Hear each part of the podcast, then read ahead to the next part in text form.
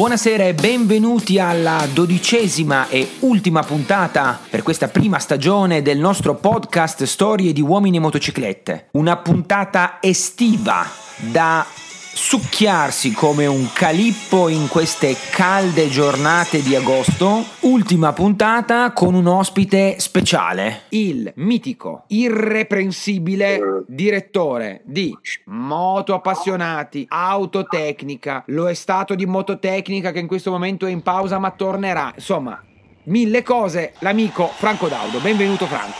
Esagerato Stefano, dai. No, no, è così, è così, dai, tu sai tutto, sai tutto, sai tutto, poi mi hai, mi hai, mi hai salvato il culo quando abbiamo dovuto organizzare la mostra eh, Easy Rider, quindi poi magari ci, ci, torneremo. Allora, saluto ovviamente la redazione, eh, il Conte Radini Tedeschi. Ciao a tutti. Il nostro Rombo di Tuono. Ciao. E il nostro Enzino Trussardi. Ciao, ciao a tutti. Allora, ragazzi. Enzino Trussardi che per plebiscito è stato è stato accolto nella redazione.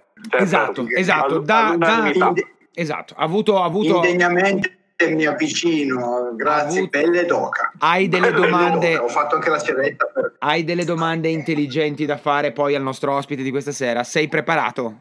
Guarda che lui sa tutto sulle moto, è tutto. Le, le ho scritte, infatti avevo delle curiosità, ma adesso verranno adesso a galla. Verranno a galla, verranno a galla. Allora, iniziamo così, e poi io anch'io ho, ho dei temi che vorrei portare, vorrei portare insomma, a, all'onore della cronaca, ma ehm, inquadriamo un attimo, Franco, dacci due o tre, due, tre eh, coordinate sulla tua vita motociclistica. Eh, il podcast dura un'ora al massimo, eh, quindi...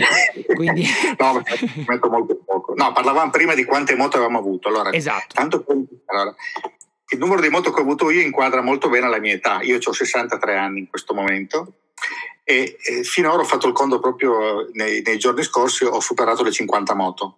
La prima è stata il Morini Corsarino Scrambler nel 1971, quando avevo 14 anni. Dunque Fantastico. Sono partito da lì e poi da lì ho fatto un, una certa escalation, diciamo, anche se è rimasta sempre molto vincolata a un certo soggetto, che sono le moto inglesi, che è una passione che mi ha passato mio padre, per cui su quelle sono abbastanza preparato, sia dal punto di vista generale che anche nei particolari, che qualcuno sono riuscito anche con l'aiuto di mio padre a smontarle, capire cosa c'era dentro e vedere le viscere. Moto inglesi, moto inglesi. E, e quale, quale, allora, sai, la classica domanda, se dovessi dire tre moto che nelle tue 60, insomma, che hai posseduto ti sono rimaste nel cuore, non quelle che hai provato, perché poi ovviamente in qualità di, di, di, di tester di moto, di giornalista di moto ne hai provate, immagino, a, a centinaia, ma quelle, di quelle che hai posseduto, quali sono le tre che più ti hanno, che ti hanno, insomma, ti, allora, ti sono rimaste impresse?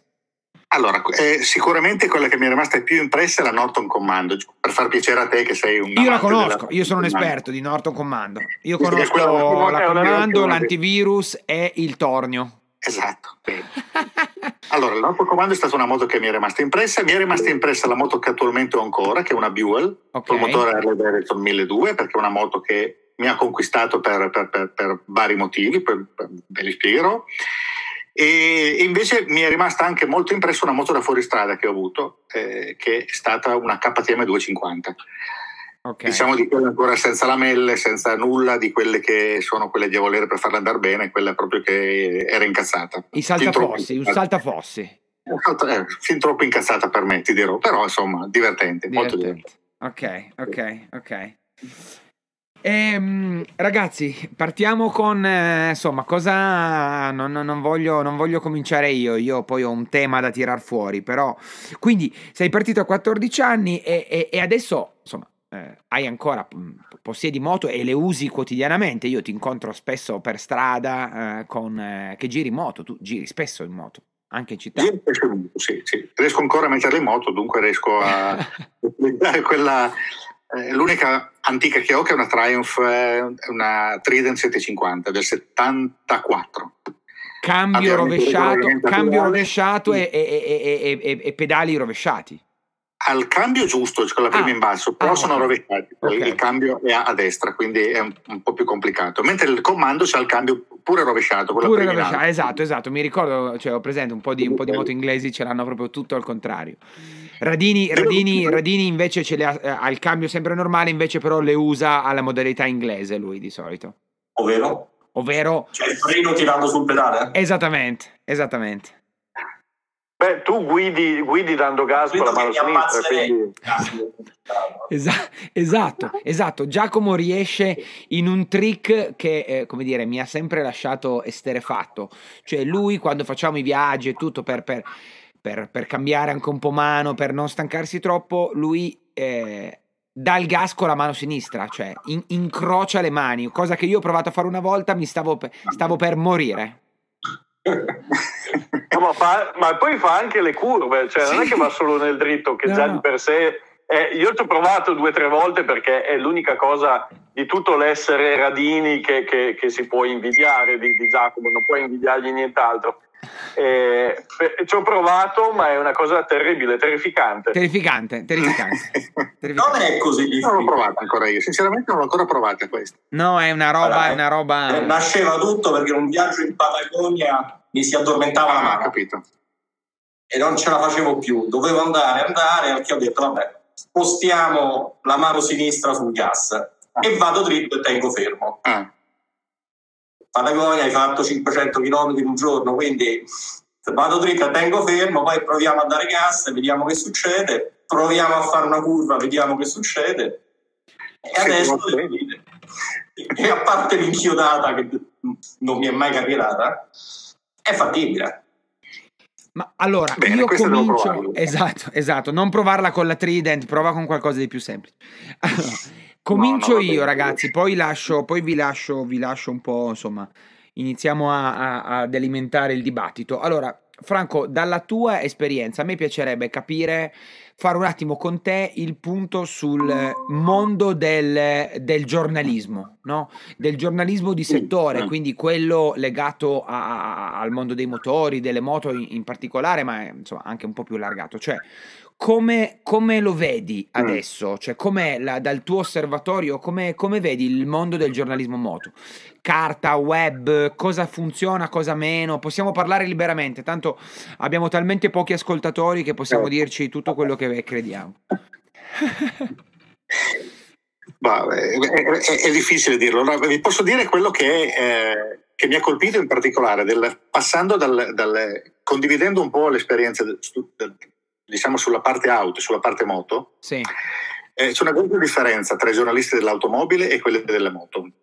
E semplicemente eh, rispecchia effettivamente quella che è poi la, la, la, la, vera essenza del motociclismo, che è la passione. Allora, quando si fanno le prove delle moto, e questo ve lo posso assicurare, e ho partecipato a prove con tutti i giornalisti, quelli più veloci che, che ci sono in circolazione, che ovviamente non vedevo, ogni test di moto diventa una piccola gara. E vi assicuro che è veramente una gara. C'è, qualche volta c'è il, il eh, come dire, quello che guida il, il, gruppo di giornalisti perché è quello che sa la strada, che normalmente certo. è uno del, della CAN, eh, oppure è uno scout di qualche organizzazione che fa queste cose, sì.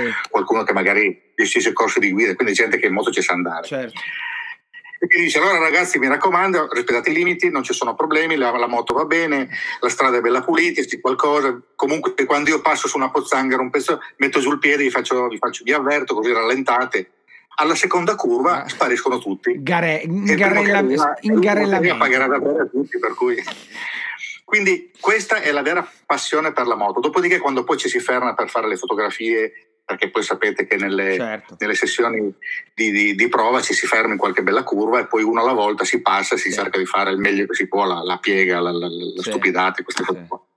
Ecco, in queste cose qua c'è veramente la passione, cioè come parlare noi quattro adesso di moto, i giornalisti della moto sono tutti ragazzi come noi, eh, sì. io non sono più tanto ragazzo comunque, eh, che vivono la moto come passione. Nell'auto la cosa è un po' diversa, è molto più professionale, se vogliamo, c'è molto più eh, sfoggio di sapienza, mh, mm, c'è un po' di classismo, i più anziani verso i giovani sono magari un pochino eh, eh staccati, quindi sì, sì, eh, la cosa che colpisce di, di più è la un po' più di nonnismo, che... se vuoi.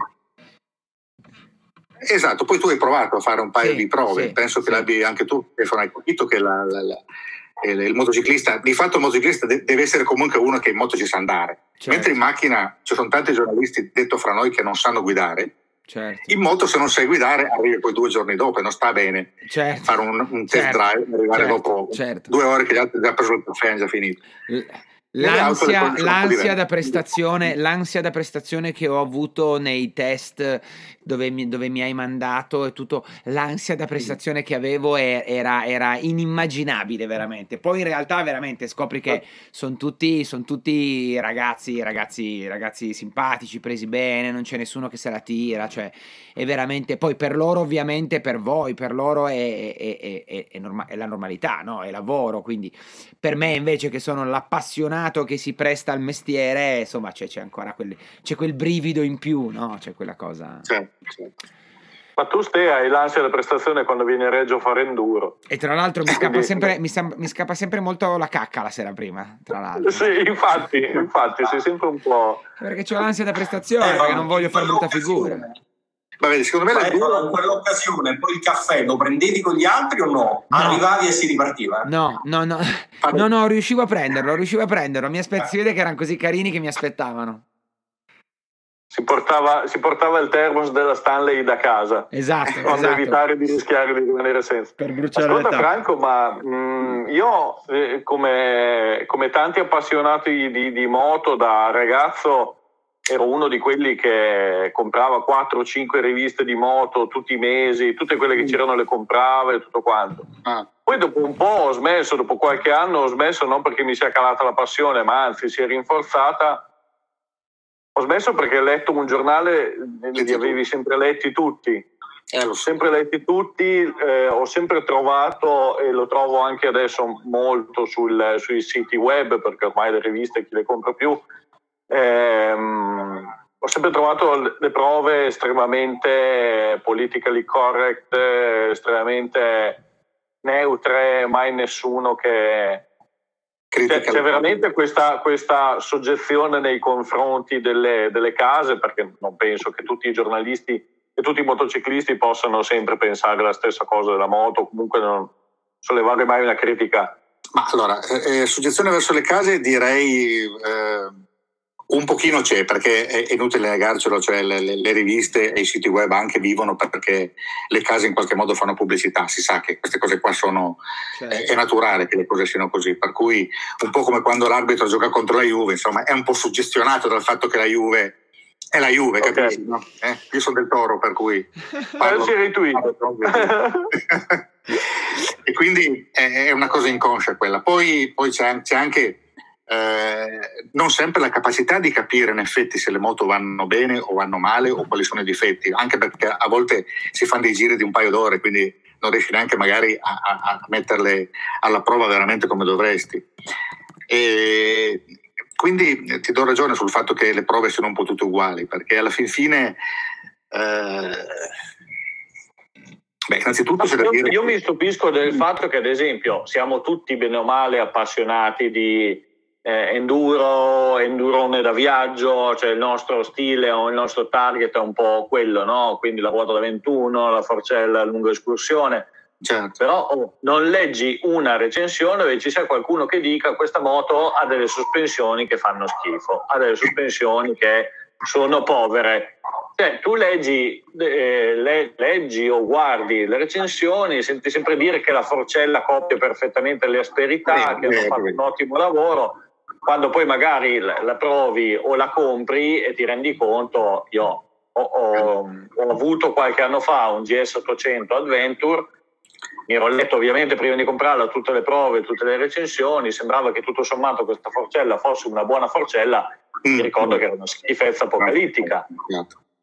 Eh, no, no, eh, questo, ti do ragione. Ma guarda, la, eh, tra i test di moto io non mi metto tra questi perché eh, io, io, ho sempre fatto un'analisi diversa del, delle moto essendo la rivista Mototecnica abbiamo sempre cercato di fare un'analisi oggettiva di quelle che è veramente la costruzione e come è fatta la motocicletta quindi in quelle cose lì devo dire che abbiamo sempre, siamo sempre riusciti a essere obiettivi cioè quando c'era una forcella che era debole o ammortizzatori che non erano frenati quelle cose lì si, si dovevano dire no? eh, quindi eh, mi tiro un po' fuori da questa cosa. Eh, sicuramente, eh, sicuramente eh, non tutti i giornalisti, come ripeto, hanno la capacità comunque in un giretto di un paio d'ore di, di capire quali sono i difetti e quindi tendono a, tendono a stare un po' sul generico e non andare troppo a fondo sulle cose ecco. e, e, non voglio neanche poi approfondirle perché poi di fatto fatto il test che è quello ufficiale in cui si presenta la moto hai poi la possibilità dopo di averla in prova e magari tenertela anche una settimana allora lì potresti eh. effettivamente andare a provarla bene dove vuoi tu nei percorsi che conosci tu perché oltretutto ti portano su, qual- su certe strade che tu non conosci per cui non sai, non sai le curve che chiaramente se andassimo noi dalle nostre parti eh, sappiamo quali sono le curve o i percorsi fuori strada dove puoi mettere la frusta alla moto. Quando fai quelle prove lì alla fine non riesci eh, a, a, a, cavarci più di tanto, capisci? Questa è un po' la, certo. la, la giustificazione che posso, dare, che posso dare ai colleghi, ecco, sostanzialmente è quella. Aggiungo una cosa, dico, eh, in effetti pensa se neanche tutti i giornalisti che fanno quello, che le provano, che ne valutano, riescono a riconoscerne tutto, anche tanti motociclisti non arrivano mai ad avere quella sfumatura di riconoscere certo, il certo. difetto, la cosa. ci sono tante persone che sfruttano, fammi dire, il 60% di una moto e magari le differenze, quelle grosse, stanno tra il 70 e il 100 e certo. quindi non ci arrivi mai a sentire il doppio, il problema vero. Cioè, c'è. Quindi, quindi, spesso la lettura di una, di una prova si dice ah, è così, poi tu la provi e se non, la, se non la conosci, cioè se non hai il tempo e se la usi anche a un certo livello non ti accorgerai mai di quel difetto. Eh. Vero, vero. Ma io l'ho sempre, l'ho sempre detto questo, che eh, è, è, è, un bellissimo lavoro fare giornalista ed è bello che la gente comunque abbia un riferimento, comunque abbia qualcosa sulla quale cominciare a capire se quella moto potrebbe essere di suo gradimento. Però eh, oggi come oggi è indispensabile eh, provarla personalmente la moto. Io consiglio sempre di andarla a provare la moto.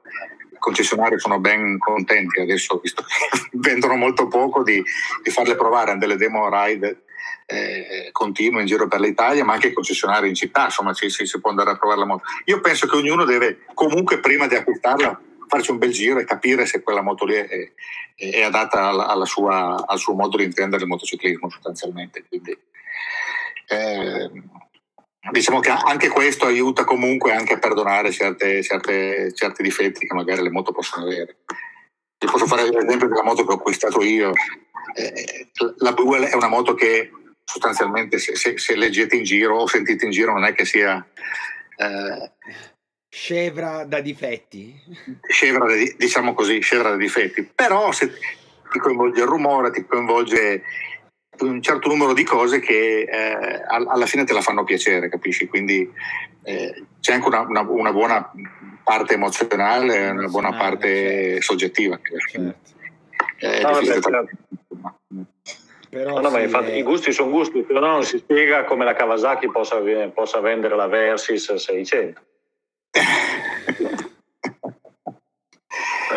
È vero, è vero, eh, su questo sono d'accordo, sono d'accordo con te. No, eh, però... Mi sono portato nella stanza verde. Eh? Mi sono spostato nella stanza verde per celebrare un po' Kawasaki, adesso esatto. ecco, esatto, Giusto. Esatto. La tana di Shrek. No, è, effettivamente, effettivamente mh, mm, è un meccanismo un po', un po', un po balordo, eh, perché perché di fatto, di fatto se vai sapendo un po' come sono le dinamiche, diciamo, non da dentro le redazioni, ma, ma, ma, ma dal di fuori, eh, se uno si mette a criticare un modello è capace che poi il direttore comunicazione o il direttore marketing poi ti tolga gli investimenti successivamente piuttosto che faccia delle cose. E quindi è veramente quello può capitare non, dovrebbe, in teoria non dovrebbe. Non dovrebbe, non dovrebbe, non dovrebbe. Infatti, poi secondo me devo dire che soprattutto con l'avvento di, eh, di internet e di tutte le prove che si fanno anche, diciamo, online, penso, penso a YouTube, negli ultimi 3 o 4 anni mm. mi sembra di, di, aver visto, come dire, un, un un miglioramento in questo senso, nel senso che cioè, saltano fuori un po' di più le, le, critiche a determinati aspetti e poi se uno sa leggere eh, tra le righe no, o, o, interpretare un po' determinati messaggi, uno capisce quali possono essere i difetti della moto. Poi, poi siamo arrivati a, a un punto di, di, di progettualità che, che che escano dei carciofi completi, probabilmente no, ecco. Poi magari c'è una moto... difficile. Esatto. Oggi è veramente difficile. Poi può, può, può, essere un po' meno affascinante, può essere un po' più, un po più affascinante, però voglio dire, eh, insomma, credo che la, la, la, cosa sia un po' migliorata, ecco. Una volta forse, non lo so, eh, forse una volta era un po' più... C'era meno, meno, come dire, meno voci e quindi, e quindi meno, meno possibilità di, di, di creare un confronto, ecco. Giacomo, te com'era quando invece, quando Gutenberg ha iniziato a, a scrivere i primi... La moto di legno. Esatto, esatto. Com'era la moto di legno? I caratteri che... cuneiformi. Esatto. Era spinta. Era spinta, la spinta. Adesso le solo più i bambini quelle lì. Una volta le davano a tutti, adesso solo più i bambini quella spinta. Franco, ma secondo te io vado avanti finché, finché i colleghi non, non mi stoppano, ma, ma, ma, a me questo tema ovviamente del, del giornalismo affascina molto.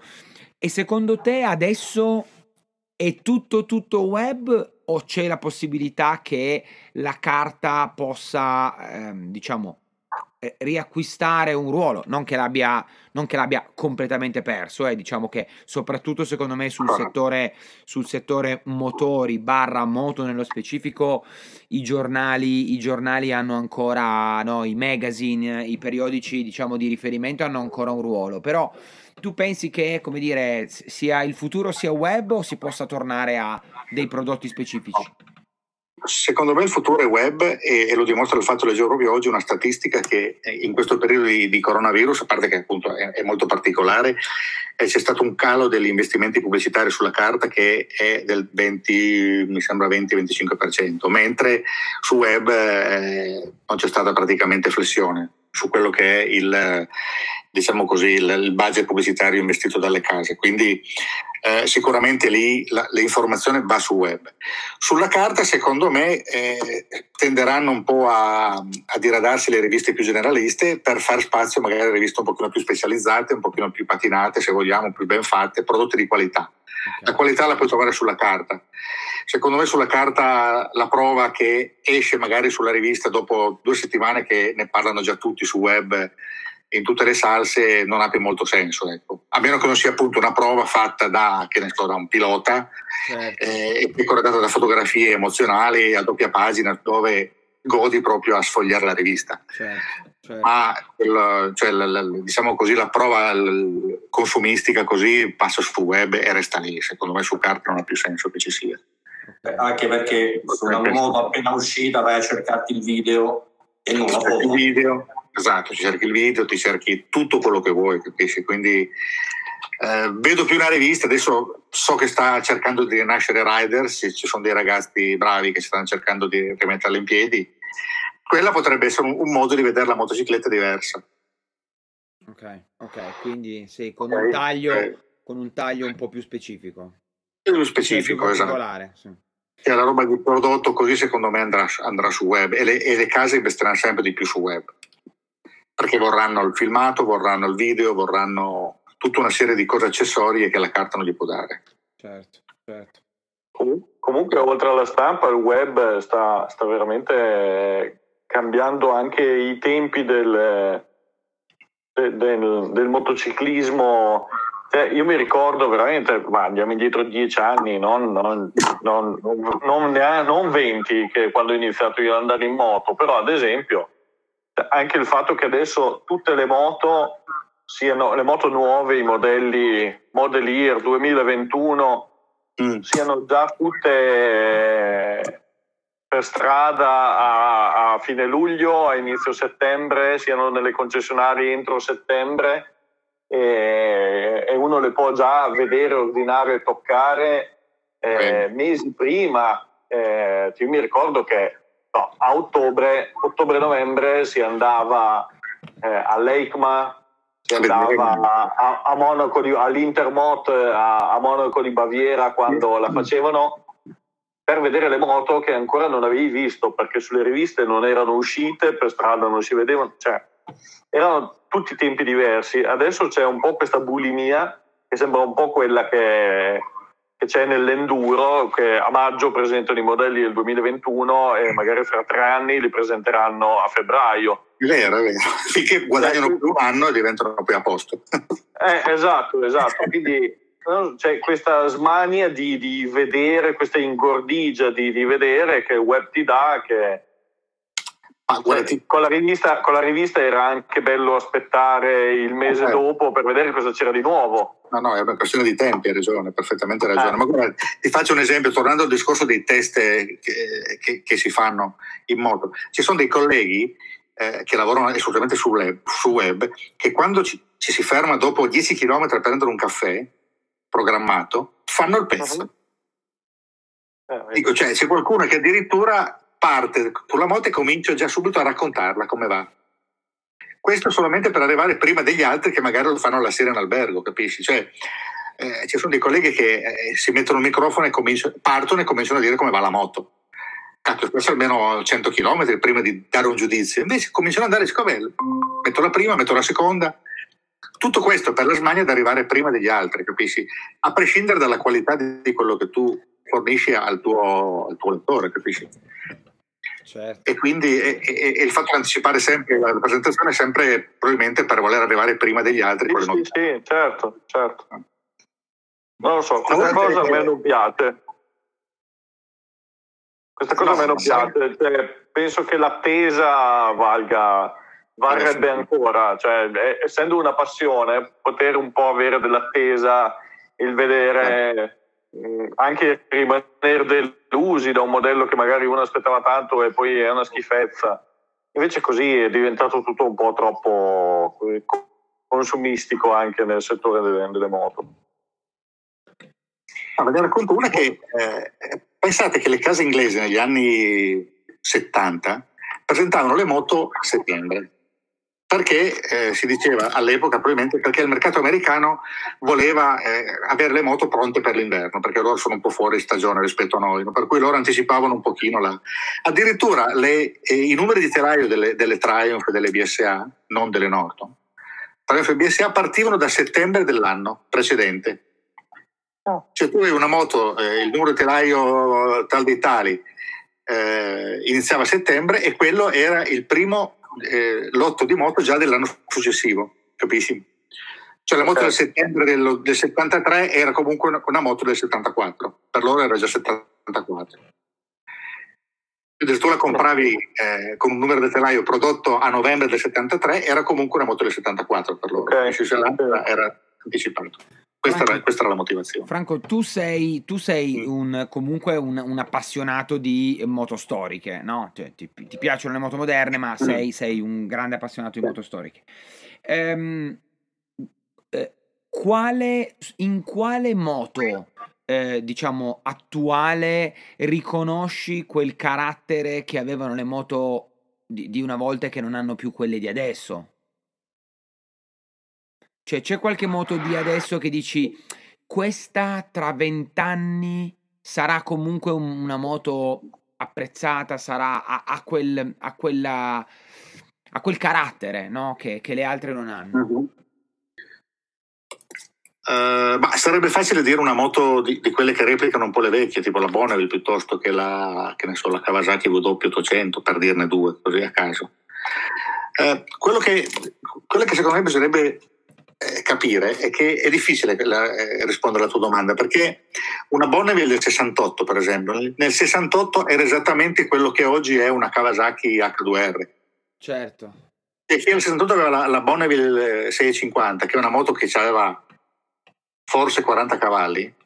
Era veramente uno che aveva eh, l'equivalente di oggi avere una Kawasaki H2R o che ne so una Nayabusa qualche anno fa capisci? Cioè era il top. Sì quindi traslare le moto nei periodi storici è difficile. Cioè, posso dirti che la Bonneville di oggi mi ricorda la Bonneville vecchia, però eh, non è una moto che ha, che ha, un valore storico, capisci? Sì, una replica, sì. una, un revival di quel genere secondo me non ha nessun senso da un certo punto di vista. La Royal Enfield Himalayan. L'Himalayan, esatto, cioè, sì. Instant poi aggiungo anche che nelle prove che uno fa oggi, mm. avendo sulle spalle tutta la propria storia. sì. alcune emozioni sono confuse, sono sovrapposte, la valutazione, credo, almeno quando tu provi qualcosa di nuovo rispetto ad una cosa che tu hai provato vent'anni fa o 30 o 10, eh, si, si, sommano le emozioni e, e, qualcosa forse al nuovo modello viene sottratto rispetto mm-hmm. alla tua esperienza. Certo, eh, questo è un pezzettino che nella valutazione, mi riaggancio un po' al discorso che dicevamo prima, nella valutazione che uno fa magari non dice o dice sensazioni che sono anche in certi momenti confuse, non confuse perché si riesce a fare distinzioni, però eh, rispetto alla propria esperienza. No? Mm-hmm. Fa, non è così facile individuarle. Faccio, no, adesso questa stessa domanda poi la pongo anche a, a, ai colleghi perché, perché secondo me ci dà, ci dà ci dà margine di fare dei ragionamenti. Eh, ad esempio, secondo me questo aspetto sulle auto è ancora più, è ancora più evidente. No? Adesso, eh, l'altro giorno, dopo, dopo, mille prove lette, viste con, con, con, Luca e Simone, siamo andati a vedere il nuovo, il nuovo Defender. No? Come sai, Franco, mm. sono un appassionato, super appassionato Land Rover, eccetera, eccetera.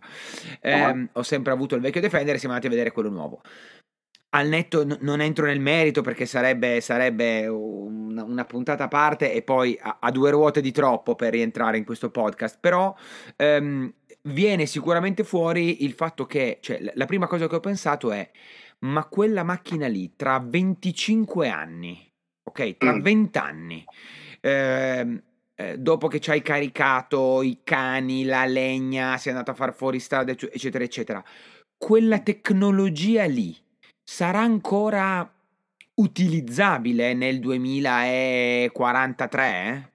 O sarà come molto come secondo me sarà molto probabilmente sorpassata, no? Tutti questi schermi, queste robe. Il mio, il mio Defender ha 24 anni, non c'ha niente, c'ha la manovella, però eh, eh, funziona ancora perfettamente, sta tutto insieme, eccetera, eccetera. Sulle moto questa cosa avviene un po' meno, no? Sono ancora un po' più meccaniche seppur, seppur alcuni modelli sicuramente con tantissima tecnologia. Però, secondo me, il bello di un Africa Twin piuttosto che di, di un vecchio Teneré, per dire due, due, due, moto che conosciamo e che, che possediamo, eh, funzionavano vent'anni fa, trent'anni fa, funzionano ancora adesso, no? Sabato con, con, Enzino andremo a farci un giro, lui col Dominator, io col mio Teneré e tutto, e tutto quanto. Su, con, con, le moto di adesso, no? un super eh, GS 1250 con lo schermo TFT, tra mm. vent'anni, dopo vent'anni d'Africa, mm. funzionerà ancora? Cioè, questo Io secondo me... Sì, no, penso di sì. Eh. Ma progresso ne sono stati Perché non dovrebbe?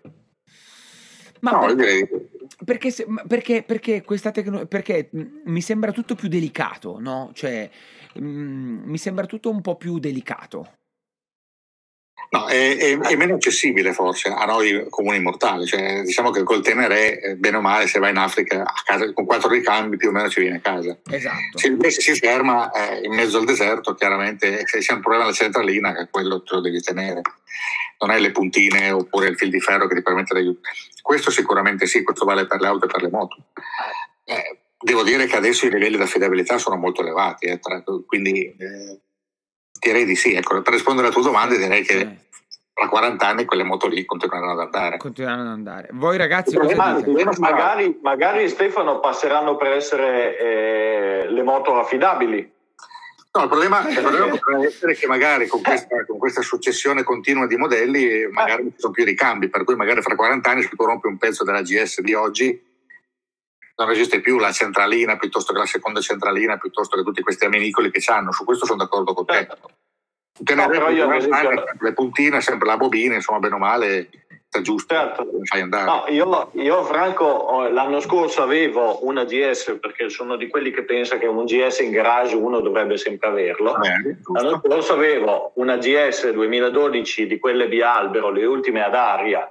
Uh-huh. Quando l'ho presa in sostituzione della precedente 1150, di, pensavo mm. fosse il culmine della tecnologia. L'anno scorso ho preso una eh, 1200 di quelle raffreddate a liquido che è un ulteriore salto nello spazio della tecnologia. Quindi la, ho, ho, la percezione che la Bialbero che avevo l'anno scorso mm. fosse una moto molto più affidabile, molto più semplice, molto... Magari fra cinque anni cambio la 1200 LC con la nuova GS che avrà che cavolo ne so, si saranno inventati sarà ancora 2000, in tecnologia. Peraltro sarà 2000 di cilindrata. Sarà 2000 di cilindrata, esatto, e, e, e questa 1200 LC mi sembrerà in realtà una versione super affidabile. Quindi, certo. quindi non so, c'è, c'è questo Comunque, alone il di... Problema, il problema di quello che diceva Stefano sarà la compatibilità fra 30 anni del tuo cellulare con lo schermo della moto. Esempio, certo. anche prima, anche prima. sì, obsolescenza programmata. Ma se vi dicessi che fra dieci anni le moto saranno tutte elettriche, cosa mi rispondete voi? Ah, che non fate più attacco il telefono. eh, il problema era uno scherzo. Eh, beh, sulle macchine molto di più, sulle moto spero proprio di no. Ci ragionavo, eh, se non sono di A 10 saranno 20, perché se mondo va in quella direzione la moto sarà elettrica. I viaggi in giro per il mondo come li fai?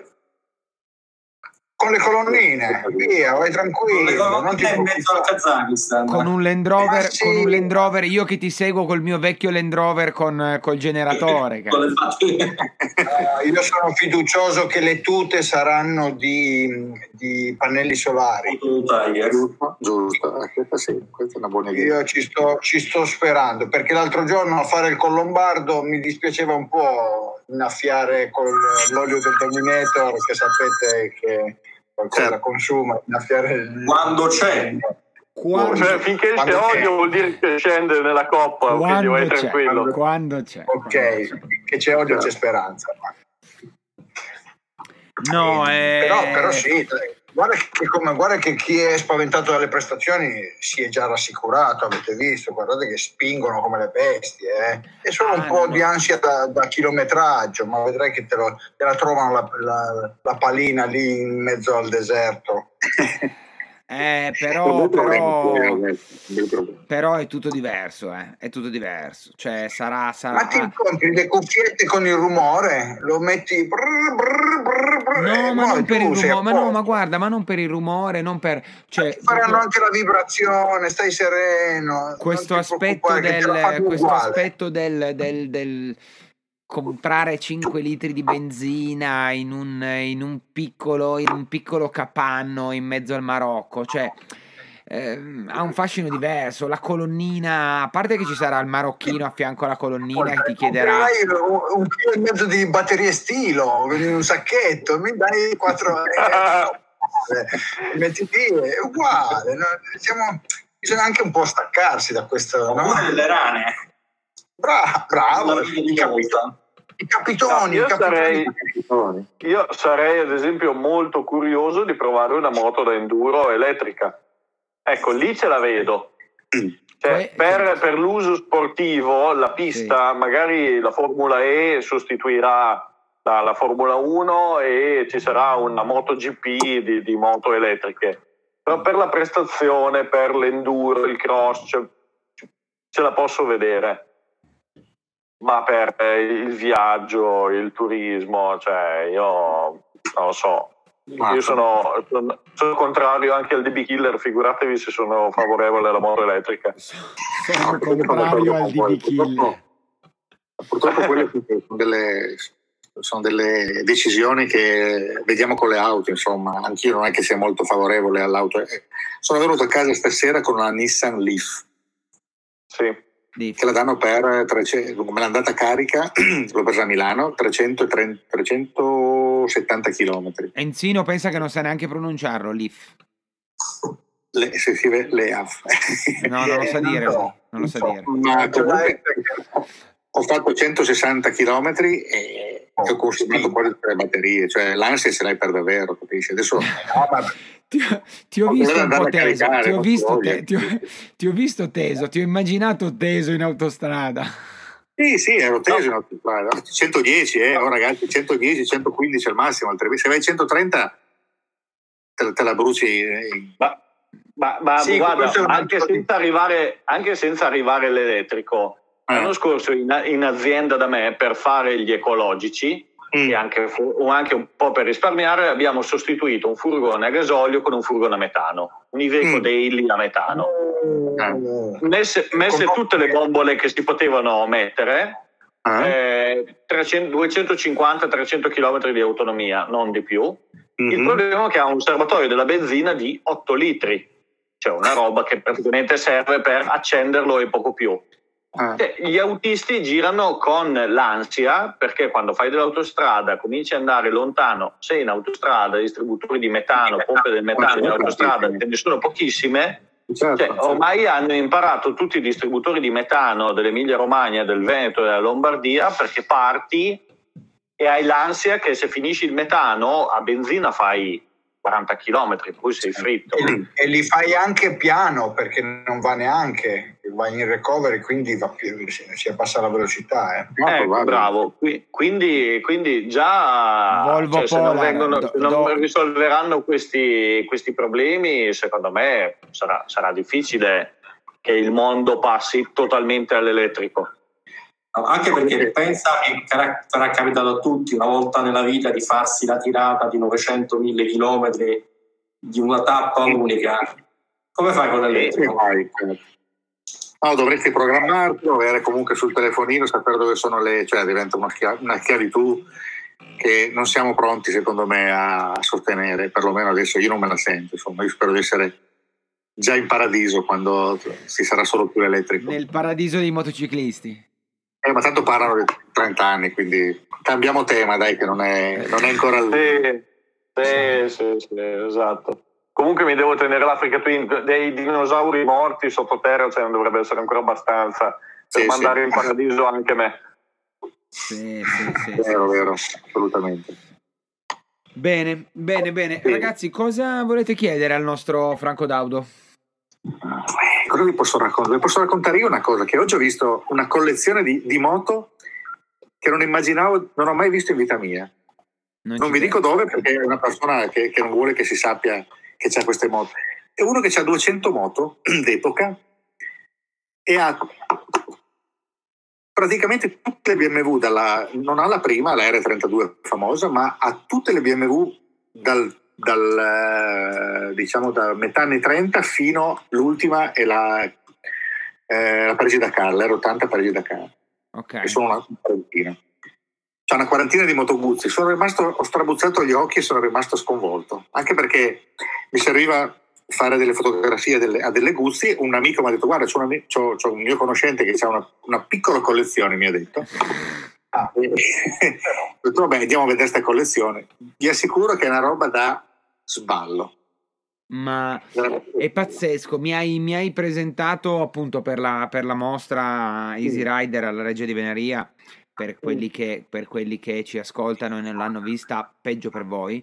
Mi hai, mi hai messo in Vabbè, contatto con una serie... che sono tutti dell'Oregon quelli che ci ascoltano, eh, quindi certamente nessuno avrebbe Esatto. Sì, noi abbiamo, devi sapere Franco che abbiamo un picco di ascoltatori nell'Oregon, non ci spieghiamo ah, come sì? sia possibile. Sì, sì non ci spieghiamo come sia possibile. Sì, quelli sono gli ascoltatori che compri tu e sai che li compri lì. Esatto. Costano meno quelli dell'Oregon. Compro... Sono immigrati, immigrati italiani nell'Oregon. Esatto, esatto. Sì. Compro ascoltatori. Pionieri. No, però mi hai presentato una serie di eh, personaggi incredibili, cioè collezionisti, persone già di una certa età che hanno fatto veramente del, del, della moto, della passione per la moto una ragione di vita e e, e sono, sono, delle persone incredibili, cioè eh, hanno questi, questi, garage, questi capannoni eh, pieni di moto acquistate negli anni, nel tempo, tenute bene, poi c'è chi le usa, c'è chi le guarda soltanto, c'è chi ci fa manutenzione sopra, c'è chi invece se la fa fare. Però è, il mondo del collezionismo è veramente un mondo, è ancora, è ancora una nicchia a sé, è ancora una cosa diversa, non so come dire. Eh... è incredibile come certa gente riesca a mettere insieme, a parte la disponibilità economica, perché... Perché, esatto, per ah, comprare 200 moto, anche, due soldi... in un'altra camera c'è anche 30 Porsche e, e tutte le Lamborghini, ah. quindi, e, e, qui chiudo, perché potrei continuare ancora, eh. Quindi... Madonna mia. quindi, Vabbè. No, vabbè. Quindi vuol dire veramente avere una disponibilità esagerata. Però comunque anche lì c'è, c'è passione alla fine, insomma, non è solamente speculazione. Certo, no, certo, certo. certo. Tu, tu sei stato Franco a, a Reggio, qua a Reggio Emilia da Ruote del Sogno? Sì, sono stato un paio di volte. Sì, sì. sì. E come, cosa ne pensi? Ma ne penso che lì è un business, quella, quella è, stata, è, stata, un'attività che ha voluto, per quanto ne so io, eh, per, per, quanto mi hanno spiegato loro in effetti, eh. Eh, il loro core business era quello di fare queste convention e, e portare comunque della gente a fare, a fare, delle grosse riunioni in un ambiente particolare. Sì. E quindi sulla qualità delle, di auto e moto a volte è un po' discutibile se vogliamo, ecco. Per cui... sono, sono molto. Io non capisco assolutamente niente di, di, di, di, moto d'epoca, auto d'epoca, ancora meno, tutto quanto. Io l'ho trovato, io sono di Reggio, per cui cioè, ci conosci bene. Sono stato, ci sono stato, sì, poi insomma sono molto conosciuti anche gli imprenditori, l'imprenditori che ha fatto questa operazione. Certo. Mi, ricordo, mi, aveva stupito il fatto che quando l'hanno intervistato nei primi tempi che stava nascendo questa, questa attività, l'hanno intervistato e gli hanno detto ma da dove nasce la passione per le moto, le auto? Ah, nessuna passione, doveva reinvestire i soldi che aveva esatto. fatto con Cellular Line, eh, però era circondato da persone, il suo staff di persone fedeli che lo seguiva dai tempi di Cellular Line che ci aveva visto giusto su questo business. Poi dopo quello degli eventi in effetti è diventato poi alla fine il business principale. Sì, eh, sì. Però mi ha, mi ha, colpito, ci sono stato l'anno scorso, mi ha colpito molto il fatto che i loro pezzi sono pesantemente restaurati e anche un, un, modo insomma, un po' frettoloso secondo me. Mm-hmm. Molto leccati, molto, così, molto lucidi, molto tutti rifatti e li trovo certo. un po' così stucchevole. Sì, sì, sì, sì lì si apre un'altra, un'altra, parentesi sul conservato, il restaurato, quindi il fascino del, del, della moto vissuta.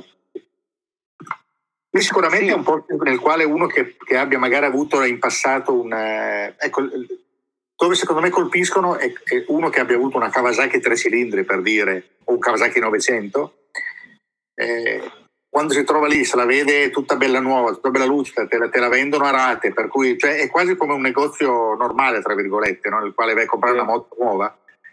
È invitante secondo me, capisci? Cioè, per quello che nonostante abbiano eh, l'anno scorso quando, quando, io ci sono andato perché abbiamo fatto un piccolo evento con, eh, invitando clienti e fornitori eh, che prevedeva il fatto di fare un giro guidato da loro che spiegavano un po' i pezzi più belli che avevano. Sì, sì. Mi ricordo appunto che i clienti, i fornitori, magari quelli anche un po' più, un po' più grandi, magari della tua età o anche un po' più giovani, che trovavano i pezzi delle, delle, delle, moto che magari insomma, uno dice ah guarda questa ce l'avevo quando avevo 20 anni mio papà ce l'aveva esatto. è quasi un luogo della memoria sì sì sì poi magari qualcuno si lascia anche tirare e se la compra per dire capisci viene avendo disponibilità, una moto che non ha avuto, che ha sognato e loro giocano su questo secondo me.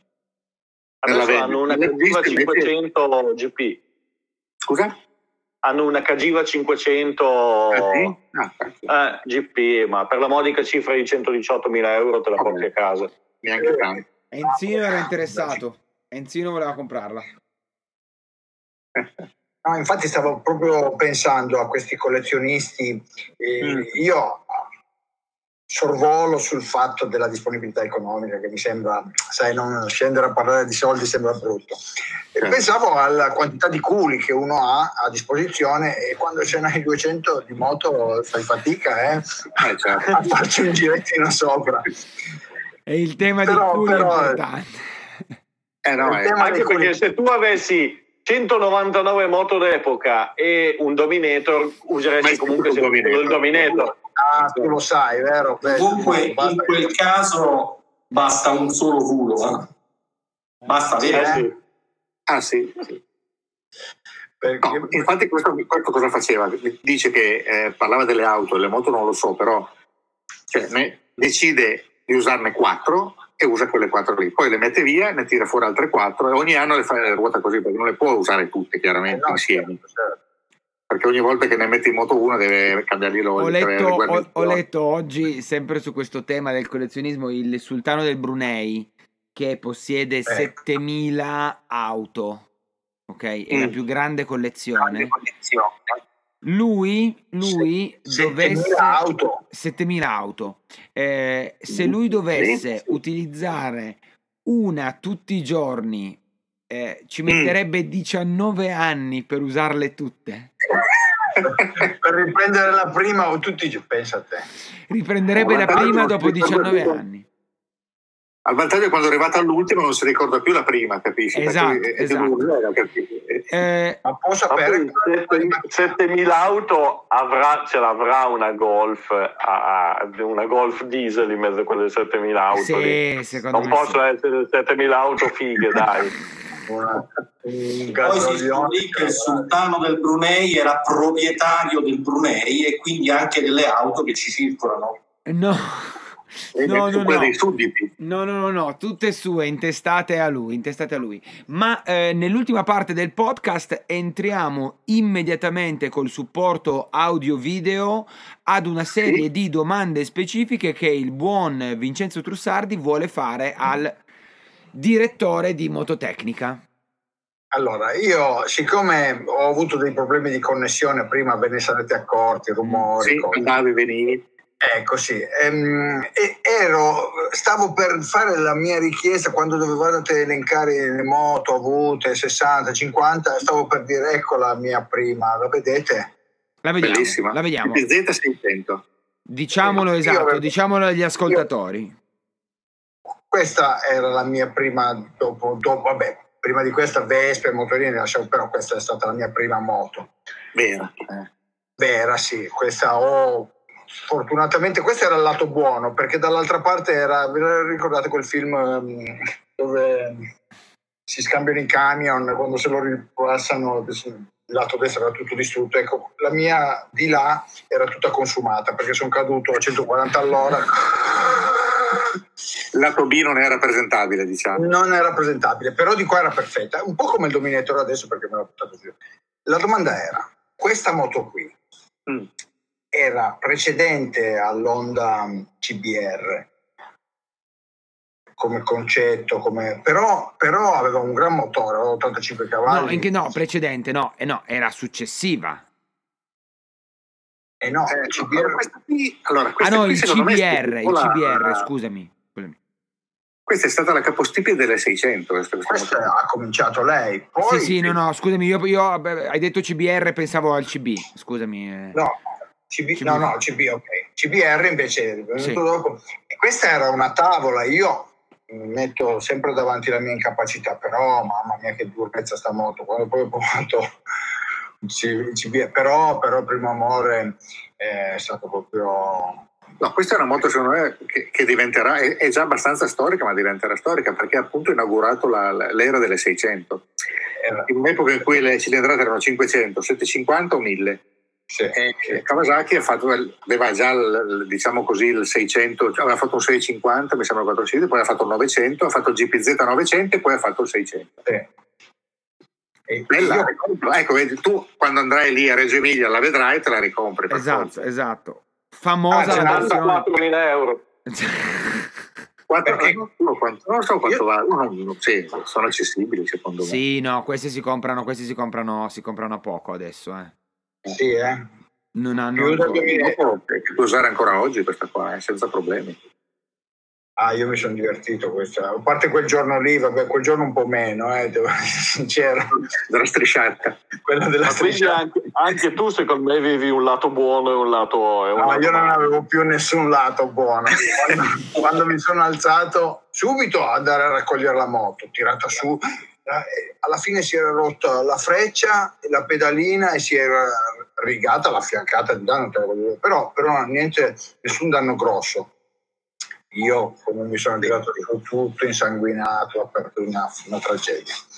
Eh, però, però, bello, bello, bello, mi ha dato tante emozioni questa moto qui. Porto Torres Cagliari, un'ora e un quarto. Fanno, Sempre Facevano queste colorazioni, facevano queste colorazioni ganze comunque, eh. La tua com'era? Sì, queste, era, queste erano anche belle. Sì, così, così. Blu, rossa e bianca? Esattamente come questa. Ah, ok, ok. Che era forse un po' più rara, perché me la ricordo di più, forse... C'era verde e bianca con le strisce rosse un po' più Eh, grosse, eh. la fascia rossa. Sì, questi sono un po' i colori onda, se vogliamo, HRC, blu, rosso e Eh, bianco. sì, sì. Questo- io ce l'avevo proprio così. Era particolare, sì. Bravo, beh, moto di intenditore, bravo, complimenti. Beh, anche una bella moto. Pensa che io ho iniziato ad andare in moto all'epoca delle Ducati di Ter Blanche, quindi proprio il, il Ah, gusto.